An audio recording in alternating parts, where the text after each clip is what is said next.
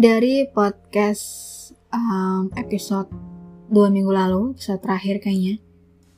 Banyak banget yang ngerasa relate dan suka sama isi pembahasanku. Dan jujur, podcast terakhirku itu juga emang jadi salah satu podcast yang aku suka banget. Karena dibuat dengan perasaan yang super lega dan menyenangkan. Terus tiba-tiba pengen jadi bahas soal um, tips and trick ke kalian gimana cara move on yang berhasil ala aku. Cie. Udah kayak pro banget gitu gak sih kelihatannya? Oke. Okay.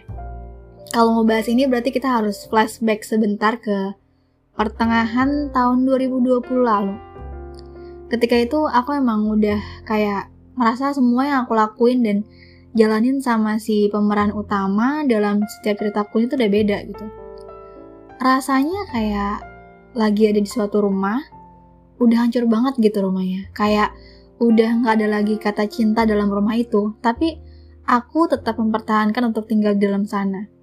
Duh, bayang nggak rasanya kayak apa?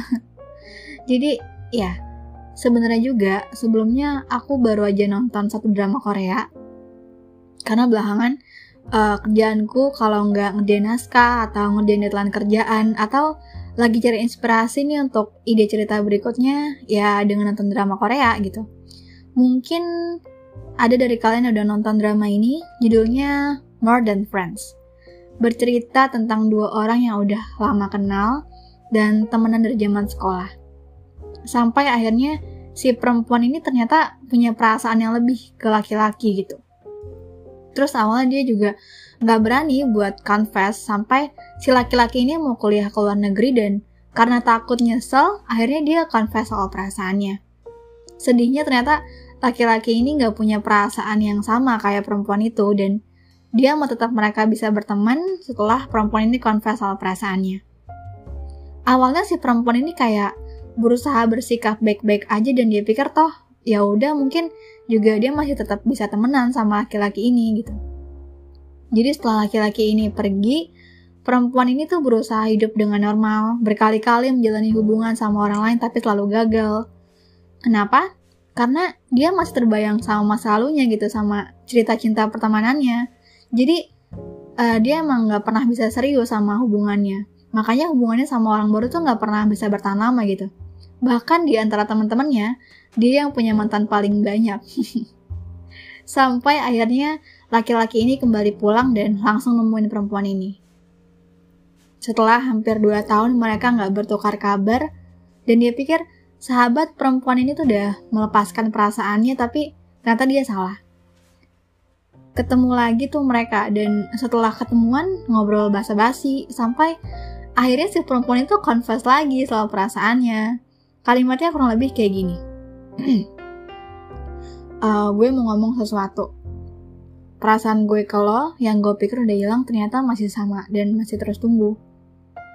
Gue udah berusaha untuk coba jalin hubungan sama orang lain, untuk coba suka sama orang lain, untuk ngelupain lo tapi gue gak bisa. Dan gue ngerasa itu bukan cuma nombani gue aja, tapi juga orang-orang yang lagi dekat sama gue. Gue sayang sama lo lebih dari sahabat.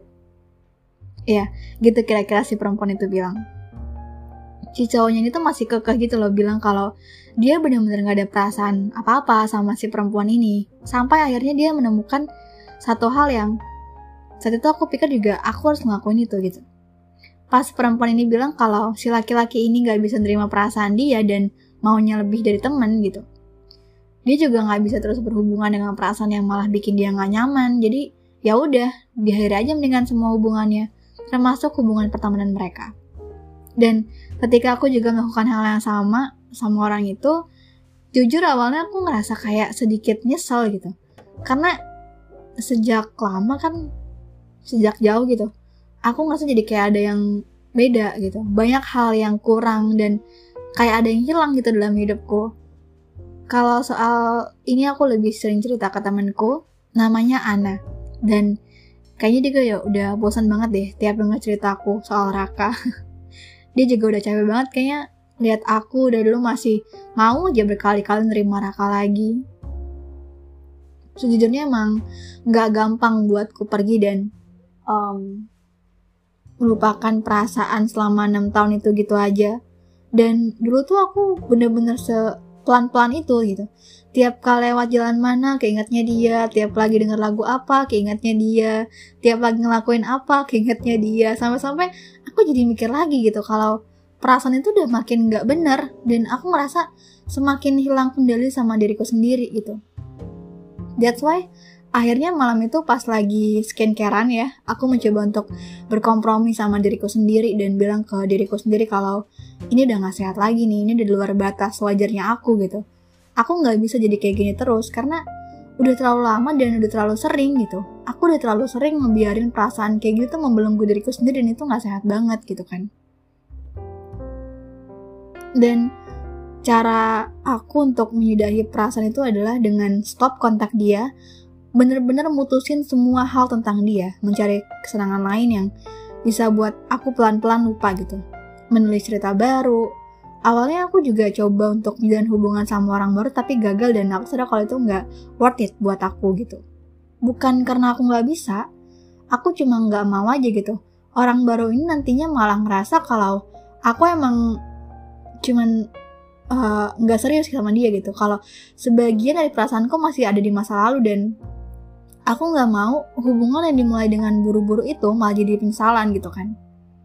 Jadi aku lebih milih untuk lebih produktif, lebih fokus ke pekerjaanku yang ternyata sedikit banyak memang menguras waktu dan tenaga yang secara nggak langsung itu malah ngebuat aku jadi nggak ada waktu buat kepikiran dia lagi gitu. Dan yang terpenting dari proses move onku adalah aku belajar untuk lebih kenal sama diriku sendiri cari tahu lebih dalam lagi soal apa sih yang aku suka aku tuh maunya kayak gimana sih gitu self reward dan healingku tuh sebenarnya murah banget sih asli. Baca buku nonton drama Korea atau hunting ke kedai kopi yang itu lebih dari cukup sih sebenarnya.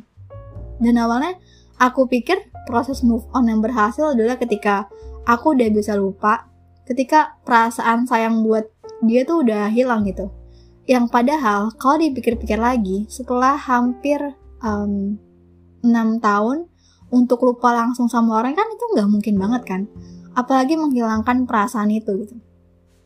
Karena saking frustasinya ya waktu itu aku bahkan pernah kepikiran untuk ambil uh, job part time jadi penyiar radio dan menambah kesibukanku atau juga pergi dan menetap di luar kota. Karena buatku Jakarta terlalu banyak uh, kenangan tentang dia dan itu buat aku jadi susah lepas gitu kan. Sampai akhirnya begitu aku ada di fase sekarang ya hal yang bisa aku dapat uh, adalah bahwa move on tuh bukan berarti masih lupa atau mengikhlaskan ya. Yang kalau dengar kabar tentang dia tuh kita udah nggak kepikiran lagi tuh nih orang kayak gimana ya sekarang yang udah nggak berlalu deh pokoknya. Dan I feel be better now. Aku ngerasa lega yang sebelumnya tuh aku nggak bisa deskripsiin dengan kata-kata gitu.